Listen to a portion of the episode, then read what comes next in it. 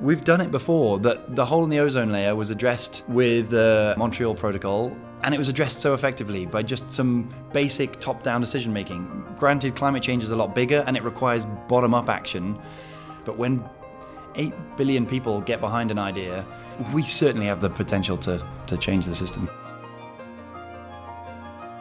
Welcome to the Esri and the Science of Where podcast. I'm Krista Crum, Esri Analyst Relations Lead, and I'll be your host for today. You just heard Dr. Thomas Crowther, Assistant Professor of Global Ecosystem Ecology at the Crowther Lab, remind us that precedent exists to tackle global ecological challenges with science and collaboration across business and government. Today, organizations around the world are trying to understand the risks of climate change and address its effects. Here, Esri Marketing Programs lead Ed Loker discuss novel, location intelligence based strategies to address climate change. So, Tom, thank you so much for spending some time with us today. I'm going to start off at the high level. Just tell us a little bit about your research and why it's important. Thanks for having me on. Yeah, our research aims to sort of generate a global perspective on the, the living component of our world so that we can better understand how the climate is going to change over the rest of the century and figure out more effective strategies to address climate change. Focusing almost exclusively on climate change, is that where you're so, my personal interest and inspiration is actually biodiversity. I'm in love with biodiversity and we want to restore it and preserve it as much as possible. But one of the biggest threats to biodiversity at the moment is climate change, and the two go hand in hand. When you lose biodiversity, you also ramp up climate change, and biodiversity is one of the best tools that we have to address climate change. I mean, these ecosystems are millions of years old, they've evolved together to form these complex networks that all interdepend on one another. And we constantly find that when you pluck out one of those components of the ecosystem, others end up failing and collapsing. Consistently, our research is just showing that a, a greater combination of species is almost always better for the functioning of the system, the carbon capture, the food production, the medicine production. Yeah, diversity is undoubtedly better. One of your core theories is that, well, the research around climate change has been valuable. It hasn't given us the right context to understand what's happening with the climate. Right. So, I, our understanding of climate change at the moment is dominated by the physical sciences. So, we have loads of information about the physics and chemistry of our planet, but it's actually the organisms that make our planet different from all the other planets in the solar system. That it's called biogeochemistry because it's the biological part that, that drives the carbon cycle, that drives the water cycle and yet we have almost no global scale understanding of those that bio component. We don't know about the distribution and functioning of the forests or the soil organisms that drive the carbon cycle. So we're, we're trying to explore and understand those those global scale communities so that we can better predict climate change. And in doing so, it helps us to understand strategies to sort of mitigate it. What were the key facts that made you realize that we needed to take that different approach? So I came from an ecology background, and I see in our field that it's dominated by people trying to become the world's leading expert, which means that people get narrower and narrower and narrower and end up studying the bacterium that lives on the hind leg of a beetle in Thailand. And you do become the world leading expert in that, and your lab ends up dominating that field, but it doesn't really allow you to contribute to climate change discussions or to biodiversity debate. So really having the holistic, multidisciplinary approach, it, it, just became clearer and clearer throughout my career. And I, I realized I couldn't answer any global scale questions unless I drew on the knowledge of other experts who have information about satellite data or genetic sequencing, or you need the full range to address such a big problem. When you bring people together with completely different skills, that's when magic happens. That's when the, the crosstalk that helps us to build our understanding just spirals out of control and we get so much more information. By combining those experts and having them talk to each other and sharing their knowledge and information, it's just been transformative for, for our studies. And, and now we're getting this global perspective, which is coming out really clearly. Within this grand, complex ecosystem of climate science, how important is carbon issue in soil? The soil is it's the largest terrestrial carbon stock, uh, somewhere in the order of a thousand gigatons of carbon is stored in the soil, and a large proportion of this is stored for very, very, very, very long time. So, sequestration of that carbon in the soil it's probably our greatest chance in the fight against climate change. So, managing soils, I, I think, is the key to addressing to, to managing ecosystems in the in the fight against climate change. When we get our soils healthy and thriving, you'll then see the vegetation healthy and thriving, and the the vegetation sucks that carbon out, and the soils store it for a very long time. Essentially, the concept is plants take up carbon, either their leaves fall or or the carbon enters the soil through the roots, and then they're taken up by microbes, and those microbes respire some of that carbon back into the atmosphere, but about 50% of it is stored in their biomass and then they die and it's taken up by other microbes and they die and it's taken up by other microbes and over this incredibly long iterative process carbon just sort of accumulates in a healthy soil. So the more organisms that are in there the more that carbon accumulates. But we just don't know if human alterations of the planet are going to speed up that process or slow it down. And our recent research that we published last year showed that warming in the northern latitudes of the world actually speeds up the respiratory processes of these microbes. And so they're kicking out a lot more carbon into the atmosphere. And we estimated that that could accelerate the rate of climate change by about 12 to 17 percent. Soils suck up carbon like a sponge. So there are loads of examples where, you know, farmlands have used cover crops for during the years when they would otherwise be left alone, or no tilling practices because tilling sort of scuffs up the soil. So there are loads of practices that can increase soil carbon sequestration, and those are going to be critical. So agriculture, um, are there leaders in the space, or are they aware of what you're talking about here on that, how soil and how their agricultural processes can either help or, or retard the carbon Certainly. in the atmosphere? Yeah, there is a movement in the sort of holistic soil management world to do this. There's all sorts of combined cover crops or agroforestry approaches that are fantastic for sucking up carbon. So there are people leading, but ultimately, what it often comes down to is just more diversity, more plant cover, and healthier management for the soils. We've survived thousands of years working with nature and not exploiting it to the fullest. And then in the last hundred years or so, we've really figured out how to dominate it. And it turns out, without knowing the full complexity of the system, when we dominate the system and, and turn it into a monoculture or, or do something, we, we mess things up. But still, what I'm angling at is more of a, a global scale question. That in Europe and North America, we've reaped our world pretty extensively, and now we're expecting the tropical areas to just sort of stop deforestation and start doing things right. If, if we manage to keep forests and, in fact, increase tropical forests, we're all, every one of us is going to be better off. So, forest restoration priorities in of your own research. Um, how do you prioritize where and how to act?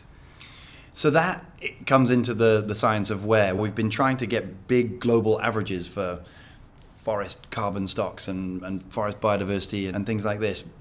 But we need that spatial understanding. We need the spatially explicit models that can tell us where the areas of the highest biodiversity are and where the areas of the greatest carbon capture are so that we can target those areas either to conserve them or to even restore in those those regions.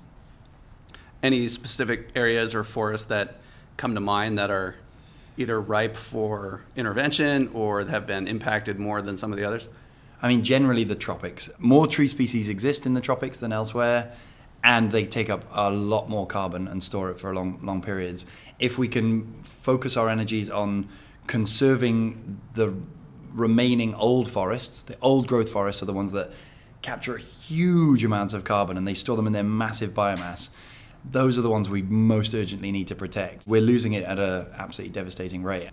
Are there any specific technologies that are either that you hold particular hope for or you're excited about as climate change evolves into this complex world problem that we must address? So th- there are technological propositions for how we can be more efficient and uh, with our with our greenhouse gas emissions and how we can extract carbon from the atmosphere and all sorts of things. But I truly believe that the natural ecosystem is the best tool that we have because we've caused this problem, as you said, by taking charge over nature and, and, manipulating it. If we try and fix it with another quick fix manufactured thing, I think it's also going to have other knock on consequences. Natural ecosystems. The magnitude of these fluxes that happen every year are considerably greater than, than the amount of carbon that humans emit. And if forests are functioning well and, and healthily and managed effectively, I'm certain they can take up the nine gigatons that humans are emitting each year. Can we create a natural ecosystem? I don't think we'll ever restore what was. I mean, it, it takes hundreds and hundreds of years to restore a really fully functioning old growth forest. So, certainly, conservation of those forests is, is essential, but allowing natural regeneration of forests is, is a beautiful process too, and it promotes diversity and sequestration. So, it depends on on what your goals for the restoration are. In many cases, I advocate for tree planting because it does speed up the process, and if you're doing it well with the right indigenous species and a good diversity of species, it's great. It does speed the process up. So you were part of a team that recently quantified the number of trees on the planet. Why was that study so important, and why did it generate so much attention? Do you think? It's it's another step in understanding the living component of our biosphere. So you know, we knew where forests existed, but we didn't know information about the, the structure of those forests. If you've ever walked through a very dense forest or a very open forest, you can tell it's vastly different organisms live there, carbon and nutrients are cycled differently. So this spatially explicit information is useful for improving our models, but more directly, it also gives global scale restoration projects targets and, and, baseline data that they can set their goals by. Everyone's familiar with trees. We know that their their value, and I, I, I, don't know. I it just captured people's imagination to think of such a big number and figuring out ways to communicate the magnitude of that was quite interesting. So you've built a model. What are some early learnings that you're pulling out of that model so far? Firstly, it shows us regions that where we're losing trees, so we can estimate 10 billion trees lost per year. We do see considerable increases in, in forest area and forest growth in the high latitude regions where there's, you know, climate warming is is increasing the, the land where forests can exist. And so people talk a lot about the positive side, you know, that forests are growing, but deforestation is firstly considerably more rapid than that at the moment. We're, we're warming the climate so rapidly that ecosystems are changing faster than the organisms can adapt, and so they're not able to survive in those ecosystems. And that's to go on a bit of a tangent, exactly the same as with humans. The climate is changing so quickly. Uh, resource shortage means people get forced into cities, then they migrate a lot, and that contributes to so many of society's, you know, problems. It's, humans are moving, uh, are struggling with climate change as much as the organisms. How do you use location to execute some of these models and and measure the impact before obviously we need to go down and, and plant a trillion trees and maybe it would be nice to know here gives us the best chance of success versus just scattering seeds in the wind. It's a good question. We, we've constructed models now that are intended to represent all of the important features that we think are taking place in the biosphere. And those earth system models are what we use to predict the climate uh, predict how the climate will change. And every time we take this location information, this spatial information, like the density of trees around the world, and we put it into one of those Earth system models, and we run simulations, our, our models get so much better. And what we can do now is take a trillion trees and put them in one loca- one part of the world, and we run the simulation, and we see what happens to the climate. Then we put them in a different part of the world, and we see what happens to the climate. So we can really target the most important and effective regions to restore and avoid the places where we shouldn't be. Some researchers have argued that we've already reached a tipping point in terms of climate change. What are your thoughts on that? I certainly think we have for many aspects of it. Climate, as I say, climate change is so multidisciplinary. There are thousands of species that we will never get back. So that tipping point has been passed. With respect to warming or cooling the planet, I don't think we've reached that tipping point. If we manage to address it on a really multidisciplinary approach, you know, if we have big companies being more efficient, if we cut our fossil fuel emissions, if we set more, more effective greenhouse gas emission scenarios, and we restore natural ecosystems, I certainly believe that we can sequester that the emissions that we emit. It needs people to, to believe. So you mentioned companies.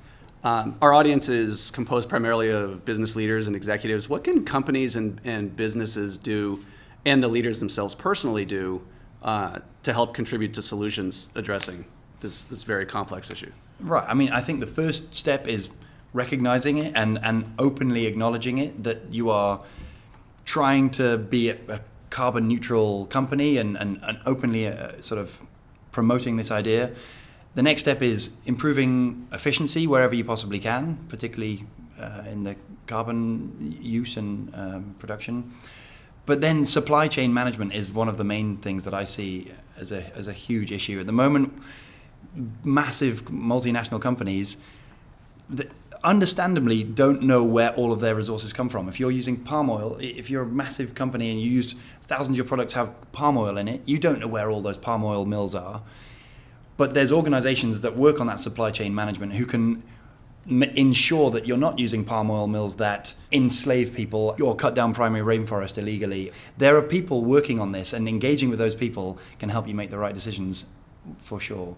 But I would argue that the greatest power is actually with us, with, with, the, with the people, because we make the decisions that, that that put the pressure on those big companies. We we can decide to invest or not invest in organizations that are openly carbon neutral or not. We we make the decisions to guide political decisions. We just need to trust in the, the real science, trust in the real information and try and engage.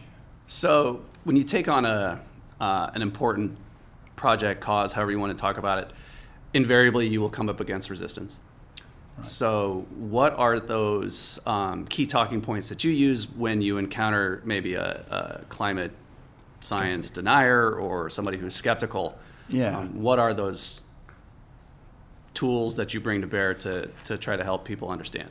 I, am really glad you asked because I, I actually think that's probably our main stumbling block. Is uh, there's there's a huge proportion of our planet that are that are vehemently not believing, and it's not because of it's not because they're dumb or because they're not listening to the facts. It's because they've come from a different background where they've been told a different story and it's now become a very emotional thing.